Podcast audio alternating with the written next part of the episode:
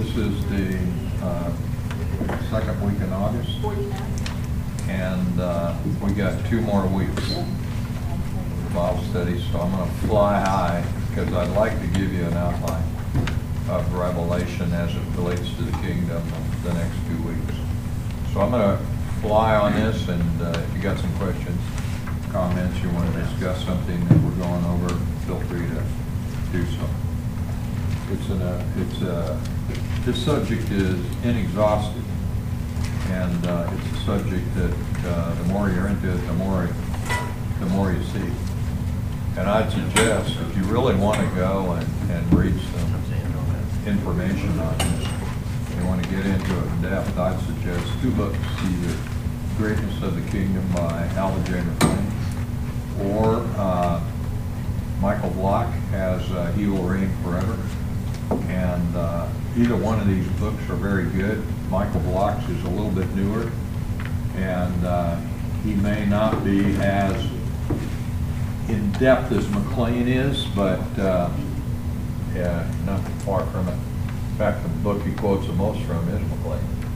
So he may, he may be a book to understand McClain better than McClain, if you really want it. Could you say those two books again, please? Okay, the first book is The Greatness of the Kingdom by Alva J. McClain. And the second one is uh, He Will Reign Forever by Michael Vlach, who's from Nebraska, graduated University of Nebraska. You can probably get them on Amazon. Albert J. McClain might be close to being out of print. I don't know that it is, but I think you can still get it through Brethren Missionary Herald. Um, But uh, Vlach's book is, is uh, hot off the press. So I'd suggest that if you want to. and- And uh, if you want to, if you want to go further into it sometime, I can buy the coffee, and the next time we meet, you can buy the steak. But if you want to sometime, you just want to sit down and talk it over, let us know, come to our house, or we can meet somewhere. All right, we're in uh, your notes, we're starting off, I think we've already discussed some of this, but when Jesus came to the earth as man, uh, that was a, a- a moment. Uh, There's always been a theological issue of eternity and no time in God's eyes, but there was a time when the Son of God was not a man. And there is a time when God the Son is a man forever, but forever back, he wasn't a man. So I think the point, in my opinion, the point of time was when Jesus Christ became a man. You tell time from that way back, and you tell time from that way forward. Of course, time and, or time with God, he's not limited to time. Over and above time, and time is uh, created. What, how would you define time? Can you give a good definition of time? Stop looking at a watch. Time is the uh, space between two moving objects.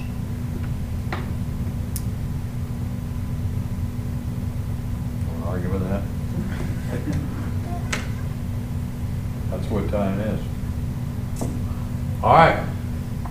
There was a showdown, and we talked about it when Jesus came. There was a, there was an effort by Satan to destroy all the babies after Jesus was born, all the male children around the Bethlehem era. And what a weeping that was when Jesus came. Every baby, male baby around the uh, Bethlehem area under two years old was killed. And then uh, there was a, uh, Jesus himself, after his baptism, was led up into the wilderness to be tempted by, uh, G- by Satan. Look at Luke 4, 1 to 3. Luke 4, 1 to 3.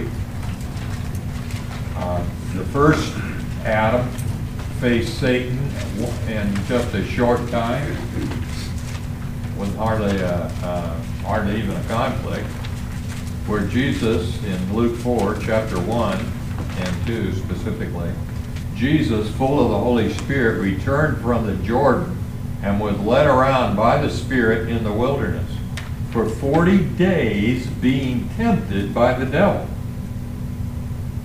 And he ate nothing during those days, and when they had ended, he became hungry, and of course, then he was vulnerable to the temptation of the bread man. And during his life, there was an underpinning. A battle continues during the ministry of Christ by the manifestations of people being possessed, possessed by demons, through fanatical reaction of religious leaders who were determined to kill, to kill Jesus. Someone read John 8 44 and someone Matthew 16 21 to 23, please. John 8 44 and Matthew 16 21. John eight forty-four. You are of your father the devil, and your will is to do your father's desires.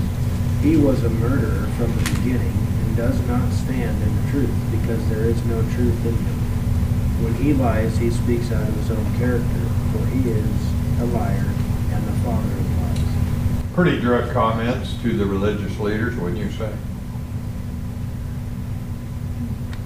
Uh, Jesus wasn't known for uh, mincing words. When you when you really uh, look at the life of Jesus. Okay, the next passage of scripture I gave you was Matthew 16, 21 to 23. The people were rejecting him. Says from that time on, Jesus began to explain to his disciples that he must go to Jerusalem, suffer many things at the hands of the elders, chief priests, and teachers of the law, and that he must be killed, and on the third day be raised to life. Peter took him aside and began to rebuke him. Never, Lord, he said, this shall never happen to you. Jesus turned and said to Peter, Get behind me, Satan. You are a stumbling block to me. You do not have in mind the things of God, but the things of men. Okay, uh, Peter, out of the good kindness of his own heart, I think, sincerity of his own heart, he didn't want Jesus to die. But unwittingly, he did line up with Satan's program. Jesus, Satan didn't want Jesus to die for the sins of the world either. He tried to kill him before he got to that point. And also during that time, his relationship to the demons in Matthew 3:11, I'll read that.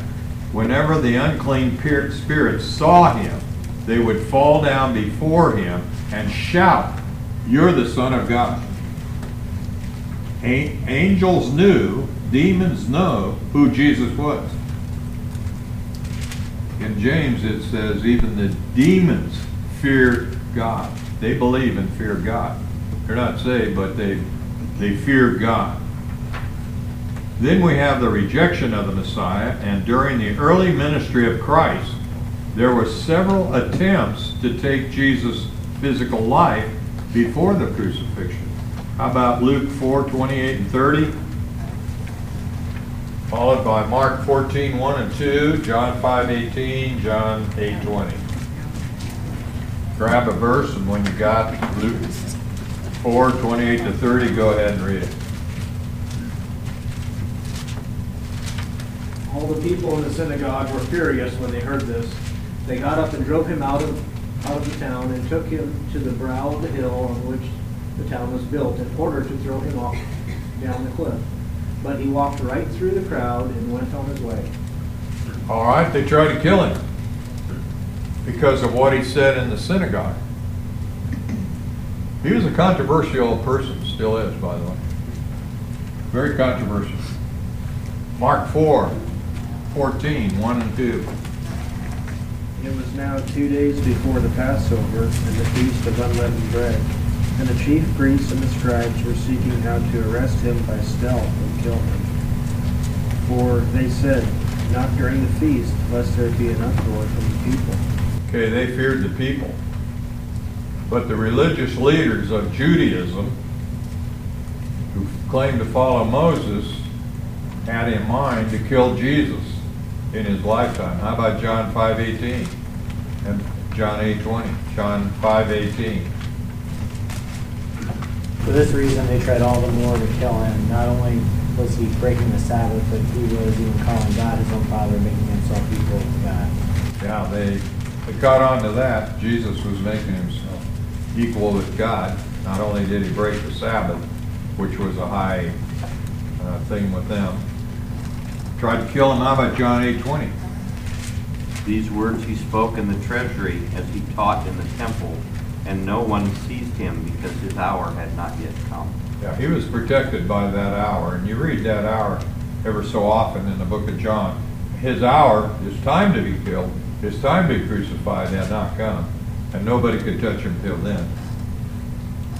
Side issue, Hebrews nine twenty-seven says that it's appointed unto man once to die, after that the judgment.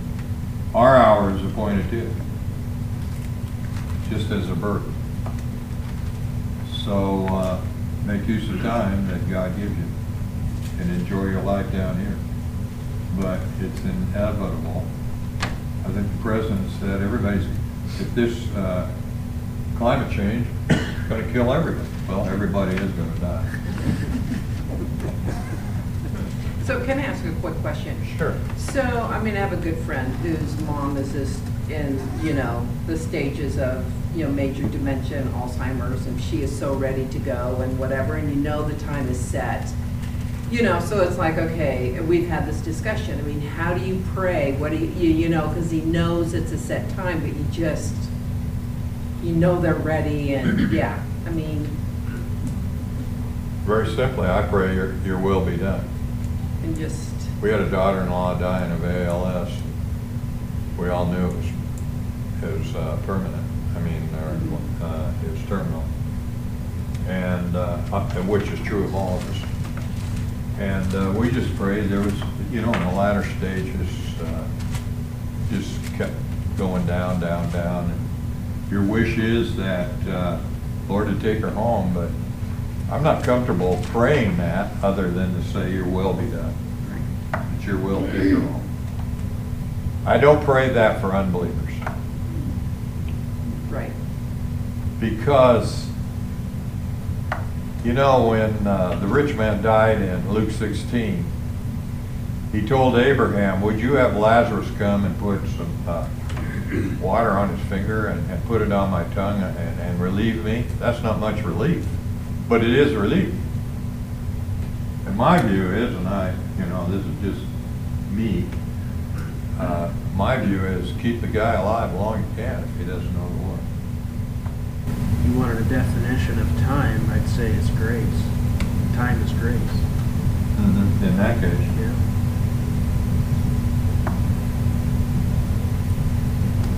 So, uh, I feel different about maybe a believer, because death is a door to eternal life. We miss them down here, and it's uh, uh, uh, sorrow and and disappointment sometimes, and absence, but for the person that's died, who knows Christ, it's the best thing possible. Thank you. Somebody? Okay. Thanks for the question. Uh, Christ's rejection by his people. The religious leaders rejected him, but it's also seen by his people. Look at Matthew chapter 23, verses 37 and 39. Oh, Jerusalem, Jerusalem, you who kill- kill the prophets and stone those sent to you, how often have I longed to gather your children together, as a hen gathers her chicks under her wings, but you were not willing. Look, your house is left to, uh, let's see. Look, your house is left to you desolate, for I tell you, you will not see me again until you say, Blessed is he who comes in the name of the Lord. Okay, this is a rejection of the people. Jerusalem, Jerusalem, which is the center piece of the kingdom, and the house is the temple, the centerpiece of Jerusalem. That's where the Lord will eventually rule. And he said, Your house is being left desolate. Forty years later, the house was destroyed, Jerusalem was defeated, and the Jewish people were dispersed all over the world. And you won't see any, your house will be left desolate until you say, Blessed is he who comes in the name of the Lord. That's the second coming. There is no temple in Jerusalem right now. The temple in Jerusalem is owned by Jordan, and they're basically uh, Muslim. So there's no temple there yet. And there won't be until Jesus comes back again on an official temple. Interesting, isn't it? 2,000 years ago, this prediction was made, and here we are 2,000 years later, still not a temple. Luke 13, 33 and 35. In any case, I must keep going today and tomorrow and the next day, for surely no prophet can die outside of Jerusalem. O Jerusalem, Jerusalem, you who kill the prophets and stone those, stone those sent to you, how often I have longed to gather your children together as a hen gathers her chicks under her wings. But you were not willing. Look, your house is left to you desolate, is left you desolate. I tell you, you will not see me again until you, until you say, blessed is he who comes in the name of the Lord. Luke ver- uh, repeats the same story. Somebody read Luke 19:41, right after Palm Sunday. People celebrate Palm Sunday because Jesus fulfilled prophecy in Zechariah chapter 9, coming into town on the colt, the foal of a donkey. Remember that? And they give him the red carpet treatment. They throw down their uh, coats and palm fronds. They lay it on the path as Jesus comes in. And after he comes in, here's what he says of the day. Luke uh, 19, or Luke, excuse me, Luke 19, yeah, Luke 19, 41 to 44. Now as he drew near, he saw the city and wept over it, saying, If you had known, even you especially in this your day, the things that make for your peace, but now they are hidden from your eyes. For days will come upon you when your enemies will build an embankment around you, surround you and close you in on every side, and level you and your children within you to the ground, and they will not leave in you one stone upon another, because you did not know the time of your visitation. Okay, when you go to Jerusalem, one of the things they'll show you, stones that the Romans threw down, you're still there. Still laying on the ground where they were thrown over in 70 AD. And there's no temple. A part of the city, uh, the only thing left on a part of the Temple Mount is the foundation called the Western Wall, or the, uh, as we used to call it, the Wailing Wall. Uh, That wall is nothing more than a foundation to the temple ground. And uh, Titus left that there for people to see the power of the Roman army. Still, you can see it. And over the years, when I was there in eighty-five, they didn't even, on, the stones on the street was still covered with grass. The next time I was there, they were uncovering it that, and the last time I was there, they were, the stones were there clear to see. Great big stones, the Romans covered up. And he tore it down too, because when they, uh, when they uh, finally captured Jerusalem, the people took their gold and silver, melted it down, and put it in the cracks of the temple. And the armies in those days got paid by whatever loot they could haul out of there. So they tore the, the rocks down so that they could get the gold that the Jews tried to hide. Is there any, is there any truth to the concept, I've heard this once or twice, that the gold in Jerusalem, they're taking over, supposedly a lot of that was used to fund building of the Colosseums and different things in Rome? I don't know, is there any, You know, Anything like Vincent. I don't think I can answer that. I don't know. just wondered if that was anything?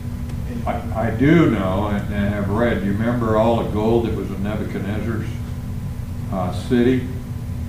When the uh, Persians, or the Medes and Persians came in and this, and took over Babylon, uh, they didn't have much use for gold, and all that gold that was in uh, Babylon has not yet been accounted for. So if you want to uh, take a, a trip and, and look for gold, uh, go to Baghdad area.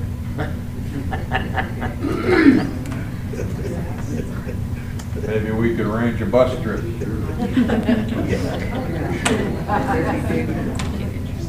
What does that mean, no prophet can die outside the city? No prophet will die outside the city uh, is a prediction that they'll all die in Jerusalem. Which prophet? I mean, just, I would say the Old Testament prophets. Remember they killed all the prophets? yeah. Not all of them, but they killed a number of them.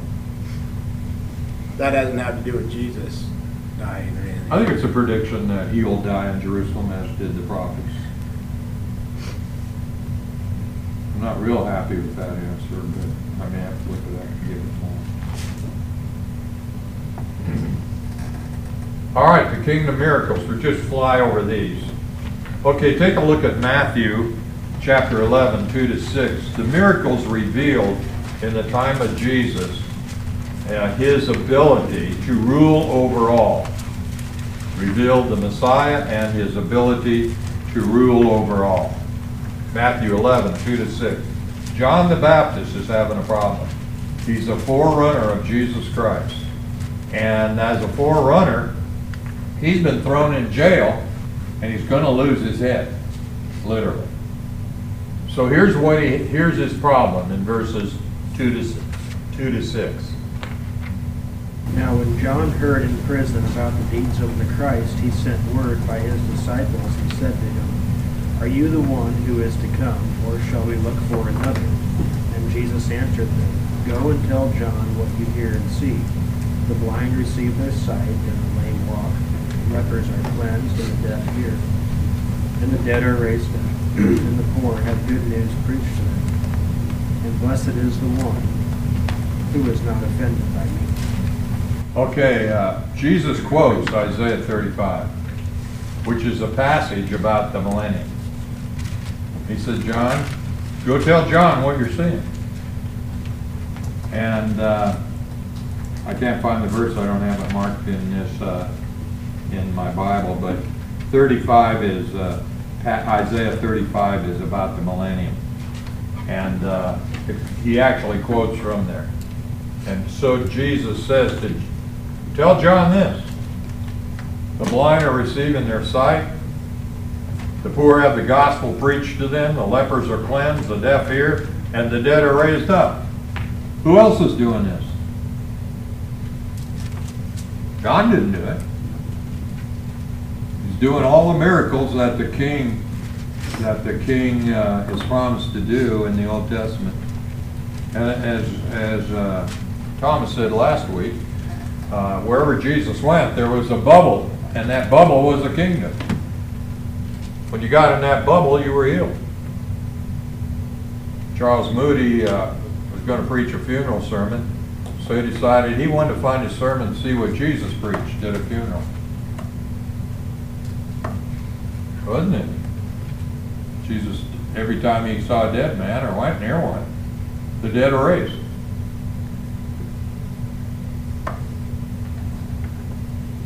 So he was life eternal.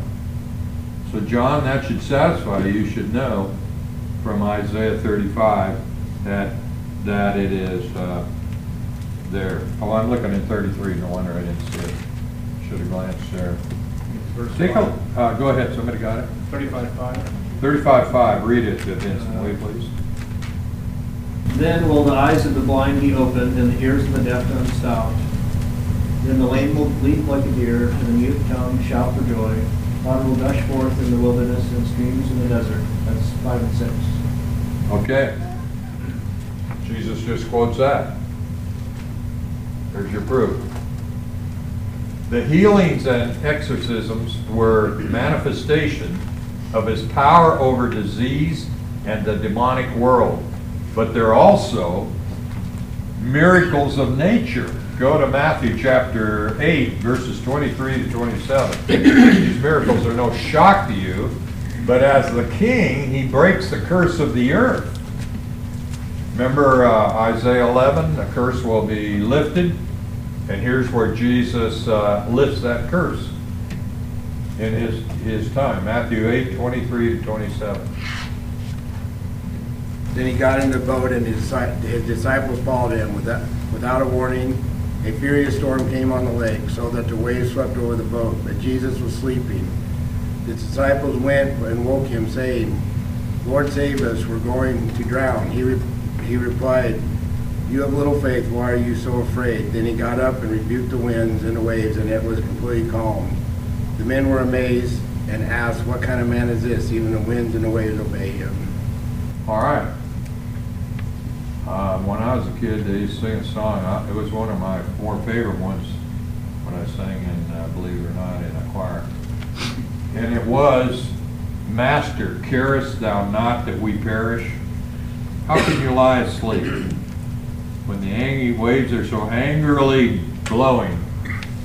Our ship is about ready to go down. Why are, why did, we're, we're drowning and you're asleep. Well, if they'd had faith, realized Jesus isn't going to die at the bottom of the Sea of Galilee, he's going to die on a cross. Let's all go to sleep. Right? So he stands up, rebukes the wind and waves, and it's all perfectly calm. Now, usually when a windstorm's over, the waves go for a day or two. But immediately, it was all calm. Stopped the storm. You could go uh, another couple miracles, the feeding of the 5,000 and the feeding of the 4,000, and Christ's control over the fish and the grain. How about when he was supposed to pay the temple tax?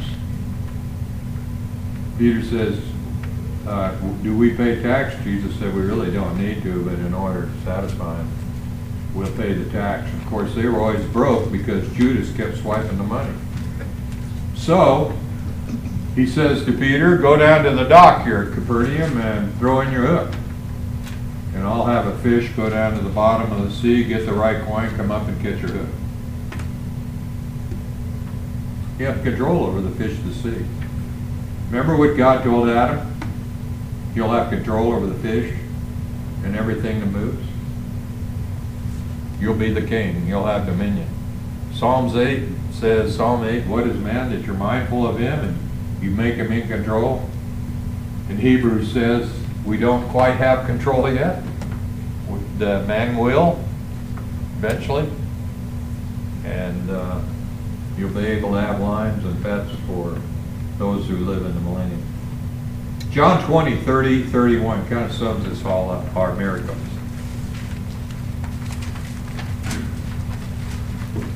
Many other signs therefore Jesus also performed in the presence of the disciples, which are not written in this book. But these have been written that you may believe that Jesus is Christ, the Son of God, and that believing you may have life his name. Okay, that you may believe Jesus is the Christ, the Messiah, the King. Christ is the Greek translation of the Messiah. Christos is the name in Greek, and uh, Yeshua is the name in Hebrew. All right, let's take a look at the cru- crucifixion from the world's point of view. This is pretty easy. The nation of Israel and the world saw the death of Christ as the end of Christ's kingdom. We put an end to it. Claimed to be the Christ, he isn't anymore. We killed him. So there was a rejoicing, and they were making fun at Christ when he's on the cross. They wagged their heads. That's a, a, a form of a, a gesture, uh, filthy gesture, as he was hanging on the cross. Hey, you said you'd build a temple in three days. Come on down. Remember all, remember all that mocking? But even the followers of Christ were disappointed. Look at Matthew 25 or 26, 56. Matthew 26, 56, and Luke 22, 54. Luke 24, 21, John 21, 3. Who is ready over there? But this is uh, all taken place that the writings of the prophets might be fulfilled. Then all the disciples deserted him and fled. When Jesus got arrested, what happened to the 12? Bye. However, John did follow him, and at a distance, Peter did. Look at 22 of Luke, Verse 54.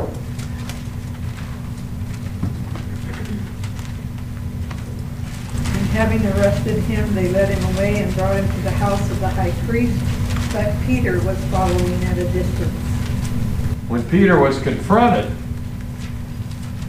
and asked if he were part of the twelve, Peter stood up and just boldly witnessed. He did what a lot of people do. They fade into the woodwork. But in this case, Peter denied him three times. Then at the end of that, he caught Jesus' eyes. And he went out and wept bitterly. You know, he denied Jesus as much as Judas did, but what's the difference? He, he repented. Judas killed himself. And when Peter saw that, his heart ached and he wept. How glad I'm sure he was at the Sea of Galilee when Jesus said, Peter, do you love me? You know I love you. And he did it three times. Why do you think he did it three times? Because he denied it three times. How about uh, Luke 24, 21, the couple on the way to uh, Emmaus and Jesus hooked up with him. Here's their, here's their comment about crucifixion. But we had hoped that he was the one to redeem Israel. Yes, and besides all this, it is now the third day since these things have happened. Man, they were disappointed. We were, we were hoping that uh, he would redeem Israel. He'd save Israel. Now it's the third day. So Jesus sat down with them and went all through the Old Testament. What a quick lesson that was. And taught them from the Old Testament that all these things happened to, had to happen. The suffering and the glory. John 21, verse 3. Simon Peter said to them, I am going fishing. They said to him, We will also come with you. They went out and got into the boat, and that night they caught nothing. Okay? Simon Peter said, you know what? I think he's saying here, I'm going back to my old, old occupation. After all this happened, I'm going back to my old occupation. So they all went with, the, the few that were with him went with him, and they went out to catch fish. Guess what? Caught none. And when they came in in the morning, somebody was standing on the shore with a fire cooking fish. Let down your net on the other side of the boat. Okay, we'll do it. We fished all night. We're expert fishermen. It's too late in the morning to catch schools of fish. But they did it anyway and caught all the fish. They took his advice before, back when they were first called. Am I incorrect in saying that? When they were first called to come be disciples? Yes. That he said, hey, you know, they must take advice from anyone that walks by, apparently. You know, that says, try that side or try over here. Yeah, he did that to them, yeah. Know. But he also said to them, follow me and I will make you fishers of men. Now Peter says, you know what, I'm going fishing. Okay, at the cross, there is a, many things happen there, and we, we spent a lot of time, and I don't want to overlook them either, the sacrificial death and all the ramifications from it, and our salvation and all that, but there's something else that happened at the uh, cross, and uh, that happened is the defeat of Satan. Take a look at John 12, 31. John 12, 31. Now is the time for the judgment of this world. Now the prince of this world will be driven out. Okay, now the judgment is upon the world. The ruler of the world will be cast out. John 16, 11. And about judgment, because the prince of this world now stands condemned. So Christ's sacrificial death was his victory over Satan and his judgment of Satan. Christ's redemption from the slave bought us from the slave market of sin and granted us power to be delivered from the believer's domain. Acts 26, 18. It's interesting when uh, Jesus said, I'll build my church and the gates of Hades will never prevail. Now when people die, they go to heaven with him. Prior to that, they were kept in Sheol, in paradise. All right. Acts 26, 18. To open their eyes and to turn them from darkness to light and from the power of Satan to God, so that they may receive forgiveness of sins and a place among those who are sanctified by faith in me.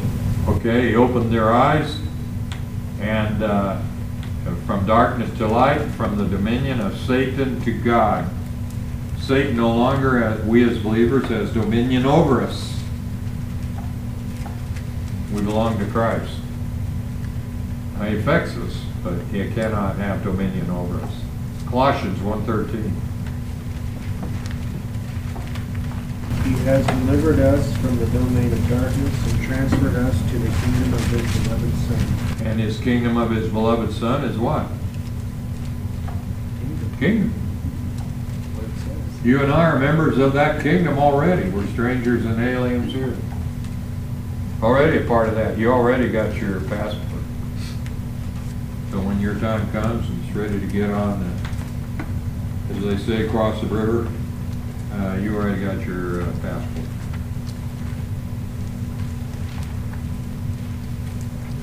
Jesus' mastery over the demonic world also demonstrated his power over Satan. And uh, we have that in Matthew chapter 12, verse 22 to 29.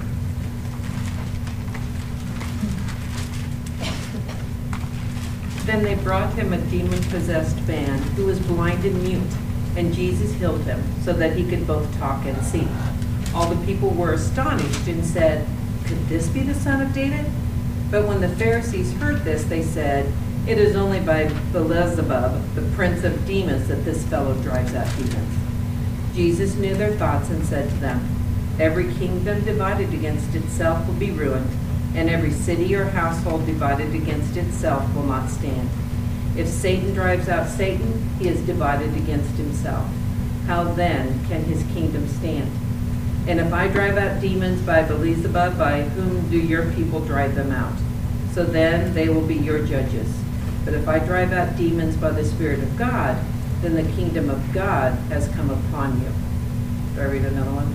Yes, what Or again, how can anyone enter a strong man's house and carry off his possessions unless he first ties up the strong man? Then he can rob his house. Okay, uh, Jesus' uh, accusation came that Jesus was in in uh, a legion with Satan and he was casting out demons by Satan. Jesus, that makes no sense. A kingdom divided by itself cannot stand, nor can a house if it's divided. Nor can our own country.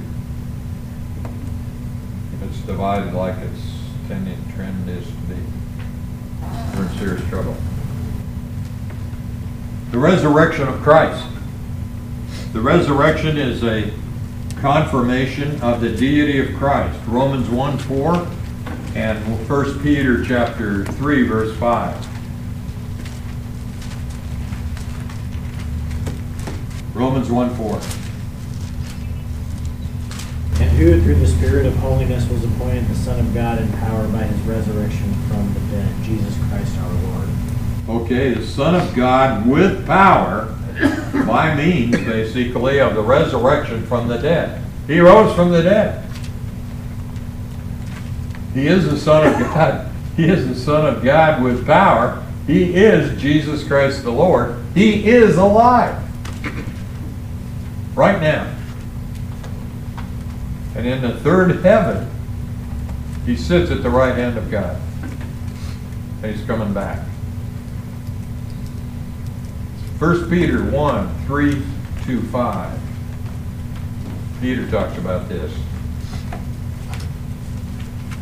Blessed be the God and Father of our Lord Jesus Christ, who according to his great mercy has caused us to be born again to a living hope through the resurrection of Jesus Christ from the dead, to obtain an inheritance which is imperishable and undefiled and will not fade away, reserved in heaven for you, who are protected by the power of God through faith for salvation, ready to be revealed in the last time. All right? He is, uh, we have through his resurrection obtained an inheritance which is imperishable and undefiled and will not fade away. Got your money in the stock market? Got your money in bonds? Flexible, right? But you can build an inheritance that will never fade. It'll always be there, and in fact, the interest is unbelievable. It's reserved in heaven for you. It's protected by the power of God by means of our faith for salvation, ready to be revealed last time. Well, what about dissension? How does that affect all of this? Take a look at Acts chapter 1, 1 to 4. Uh, I, I, well, let's, uh, I'll just tell you what that is. He says, the first account I opposed, Theophilus, was all that Jesus began to do and teach until the day he's taken up into heaven. And then in verse 3, to these he also presented himself alive after his suffering by many convincing proofs, appearing to them over a period of 40 days. And what were they speaking about? The kingdom of God. Don't you imagine as the two men walked to Emmaus that the kingdom was overdone? Jesus died. Now he comes back and he's living from the dead, so he appears over and over again. And one of the topics is the kingdom of God. As sure as I'm alive, there's going to be a kingdom. I'm just waiting. Now, we read in uh, 1 Corinthians chapter 15, 3 to 8. About the post-resurrection of Jesus Christ. For I, for I delivered to you as of first importance what I also received, that Christ died for our sins in accordance with the Scriptures, that he was buried, that he was raised on the third day in accordance with the Scriptures, and that he appeared to Cephas, then to the twelve. Then he appeared to more than five thousand or five hundred brothers at one time, most of whom are still alive, though some have fallen asleep. Then he appeared to James, then to all the apostles. Last of all, as to one untimely born, he appeared to me. All right. He appeared to 500 people at one time. Now, how many witnesses do you need to assure something's true? In a court, two will do it, won't it? And under Jewish law, two would do it. Here you got 500, plus others. And uh, in spite of the world's efforts to lay down the resurrection of Jesus Christ, people who have studied this thoroughly have come to know Christ. They get in here and really look at all the uh, things that are going on, and Josh McDowell and others, uh, there's a later one, I can't think of his name right now, attorney, who wrote on this subject as well. And uh, it's just almost, it's a, a fact that Jesus Christ rose from the dead. And there's many arguments against it. Well, after he ascended and the day he was going to descend, the disciples ask him a question. Take a look at it in Acts chapter 1, verses 6 to 8.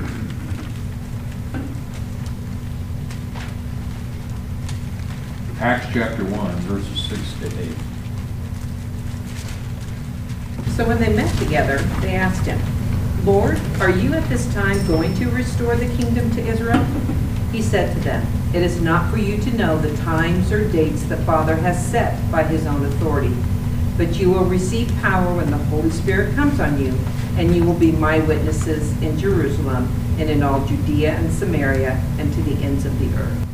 Okay, when they came together, later I believe the Lord rose, what, ascended into heaven. The question is, Lord, is it at this time? Notice the question's about time, not whether he's going to restore it or not. They firmly believed he was going to re- restore it, restore it, they just didn't know the time. There, some people read this passage and take it that, are you going to restore the kingdom? No, that's not the question. The question is, are you going to restore the kingdom in Israel? Uh, Lord, is it at this time? Are you going to do it right now? At this moment? Not if you're going to restore the kingdom, when? And Jesus uh, says to them, it's not for you to know the times or the epochs. That's not what's important right now. The Father has fixed it by his own authority when this is going to happen. And we're already 2,000 years from that time. And, and this is in the Father's hands. But, on the other hand, you will receive power when the Holy Ghost has come upon you, the Holy Spirit's come upon you, and you shall be my witnesses, both in Jerusalem, Judea, Samaria, and even to the remotest part of the earth. What is their assignment? Witness. And witness of what? Jesus Christ. That's the issue. And how oft has the church got mixed up? Got into social issues, political issues, other issues. But our primary objective, since Jesus has gone to heaven, is to talk about him and his kingdom and how he's coming back. Presenting his own salvation, how he saved us from sin, from the devil. Boy, I've always understood how you explain it. I've just explained it. Uh, My question is, would this little section or this part be any reference to the 144,000 uh, who are supposed to witness at the very, very end? I don't believe so. This is the church. He is not now directing himself, and we'll see this in my next section, the transition from the kingdom to the church. There is a whole new paradigm. In the Old Testament, when you wanted to be saved and proof that you were saved, how would I know that? You'd go to the temple. And you'd stand there at the temple and witness all the sacrifices. If you were a Christian or a believer in the Old Testament, you'd have to go to Jerusalem at least three times a year. Now, when Jesus came and he gave his great commission in Matthew 28 and here in Acts 1 8, what he is saying is, what do you do now? Go to Jerusalem? Where are you supposed to go? Into all the world. Entire different paradigm. Old Testament, come, you could put a sign up outside the temple, come into the temple. And I see churches say, come into our church. Well, really? The church is to build up the saints, and the saints are to witness wherever you are. In the school, in the office, in your neighborhood, at the gas station, at the grocery store. Or as God lays his hand on some of them, they go overseas. They go as a mission, go into a mission field as evangelists or pastors or teachers. But the goal of the church is to spread the gospel wherever they go. And when people get saved, you gather them together and you form an assembly called the church. The, the evangelism doesn't take place in the church. It's okay, many people are saved in the church, but the evangelism should really be taken out in uh, highways and byways. Instead of we're can and can meet, we're sending politicians over, we're sending all kinds of things over, but we're not spreading the gospel. If all we do is educate, we get healthy and wise demons. And if all we do is feed them, we get health, healthy demons. Their heart has to be changed. That's the commission here. Go and do all, go. And he even gives you the order. Look at Acts one eight, uh, read it again. Acts one eight. But you will receive power when the Holy Spirit comes on you, and you will be my witnesses in Jerusalem. Okay, stop right there. Where's the first place? Jerusalem, Next, Vincent. And in all Judea Next, and Samaria, next. and to, and to the ends of the earth. That's the order. Started in Jerusalem, Judea, the area around Jerusalem, Samaria next door, and then to the uttermost parts of the earth. And where are we? Uttermost parts of the earth. We're a long way from Jerusalem. It's not bad by flight, but to walk it would be quite a ways. And that is how it started. Sure. And then they were spread. spread out. Look at the book of Acts. Yeah. The book of Acts tells you what happens there. And the book of Acts, by the way, is a is a transition book from the law, Moses and the law and Israel, to grace. Things happen in the book of Acts that are only are not repeatable. Pentecost is not repeatable. Even though we have a group of churches that try to repeat it, and when they try to repeat it, all kinds of confusion amounts. And tongues were there, as predicted, and, and there was all kinds of things happening. And there are 32 miracles in the book of Acts. But we don't see the miracles happening now. And even in Paul's life, the miracles, you know, one time they, they brought stuff to Paul and he was healed. But in the latter end of his life, he said, I had to leave one. I can't ever think of his name, what his name was. He left in uh, Miletus sick. And what did he tell Timothy? Put your hands on the TV when I'm speaking and you will be healed. Drink some wine. Yeah, drink some wine. Been drinking, you've been avoiding it because you didn't want to be called a wine bibber, and you've not been taking it, but you know what? The water's so bad, you better take a little bit of wine.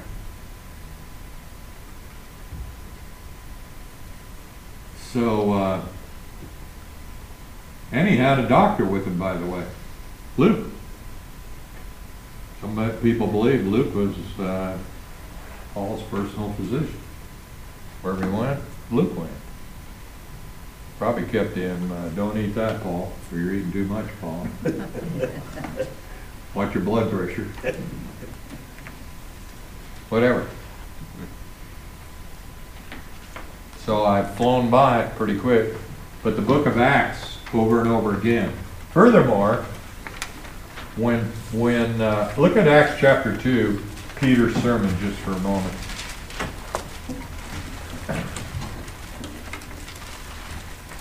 Yeah, go ahead and read that. That might be what I'm looking for. I'm assuming Where, where he says, you have killed, uh, the Messiah. Acts two. Then Peter stood up, stood up with the eleven, raised his voice, and addressed the crowd. Fellow Jews and all of you who live in Jerusalem, let me explain this to you. Listen carefully to what I say. These men are not drunk as you suppose. It is only nine in the morning. Okay.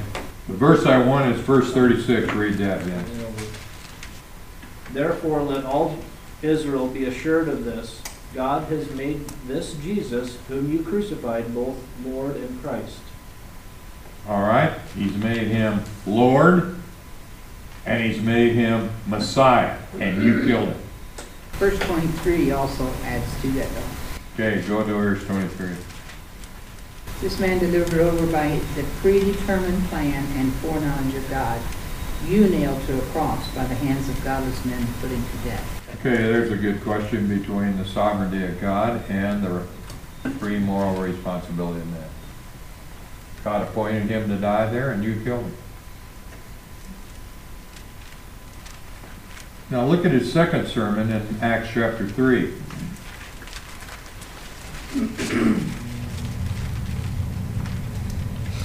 verses 19 and 20 in the middle of his sermon.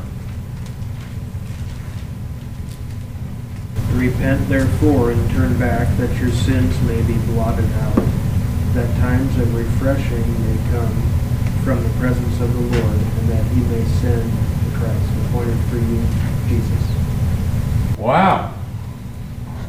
There's was a thick an offer. He is saying to them, repent and return that your sins may be wiped out in order that, for the purpose, times of refreshing may come from the presence of the Lord, the kingdom, and that he, God the Father, may send Jesus, the Messiah, appointed to you. That's the last time you hear it in the book of Acts. That's a, that's a, another offer. You know, from the Old Testament, it was, uh, it was said, if you repent of your sin, I'll regather you into your land. When you sin and de- de- deny me, I'll spur- disperse you. But if you repent, you get to go back in your land. Two times Israel has been dispersed, once in 586 BC to Babylon and 70 AD. Israel did not repent. In fact, later in the book of Acts, Paul says we're going to the Gentiles. And Gentiles responded all over the place. The Israel, Israel has not. Okay, one last section and we'll, let's look at Romans chapter uh, 11. Okay, he's talking about Israel. And he says in verse 12, if their transgression is riches for the world, and their failure is riches for the Gentiles, how much more will their fulfillment be? Think about this. If the rejection of Israel brought to us our salvation, what'll it be when God restores them? How much better will it be when God restores them if their rejection brought the riches, now their acceptance, Paul's argument, how much more greater it will it will be for the Gentiles. I'm speaking to you who are Gentiles, inasmuch as then as I am an apostle of the Gentiles, I might magnify my ministry. If somehow I might move to jealousy my fellow countrymen and save some of them. For if their rejection is reconciliation of the world, that's at the second coming, what will their acceptance be but life from death? If God's going to receive them, at the rest restore them, how much is He going to do for the rest of the world? Goes on, uh, goes down to say, verse 19, you will say then branches were broken off so that I might be grafted in. Quite right. They, they were broken off for their unbelief, but you stand by your faith. Do not be conceited, but fear. For if God did not spare the natural branches, he will not spare you either. So the point is that I don't want you to be ignorant, verse 25, brother, but be, uh, brother, to be uninformed about this mystery, so that you will not be wise in your own estimation, that a partial hardening has happened to Israel until the fullness of the Gentiles has come in. When God's done with us, he turns to Israel, brings in the kingdom. That first verse is kind of interesting in light of Reformed theology. I say then, God has not rejected his people as he may it never be. Yeah, that's pretty plain. God made a promise to Abraham and he's holding himself to it. And we're grafted in. And by the way, we get in because we're married to the king. Just like Ruth in the Old Testament, a Moabitess. And when Naomi said, I'm going back to Bethlehem, Orpah said, you know, maybe I'll stay here in Moab. What did Ruth say? Where you go, I Where you will go, Your God will be my God, and your people will be my people. Where you die, I'll die. Just watch you marry a very rich wife, a very rich man. Had a little son called Obed, who was the father of David. God put her in the line of Christ. And the law said, because of, uh, law said, no Moabites will enter the temple until the tenth generation. Here's a Moabitess, she gets in by grace through marriage, and that's how we get it. No oracles are made to Gentiles, except that God blesses, and He's blessed us by, by saving us out of our sin and allowing us to be, to be married to the Lamb. What a privilege. Go into all the world and preach the gospel. Father, we thank you for the group that's been meeting these Wednesdays. What a joy to fellowship with them and what a joy to share the word. We look forward if you return, until you return, if you allow us to just take a look at the last book of the Bible and how important the kingdom of God is, kingdom of the next age and all eternity. Thank you in Jesus' name.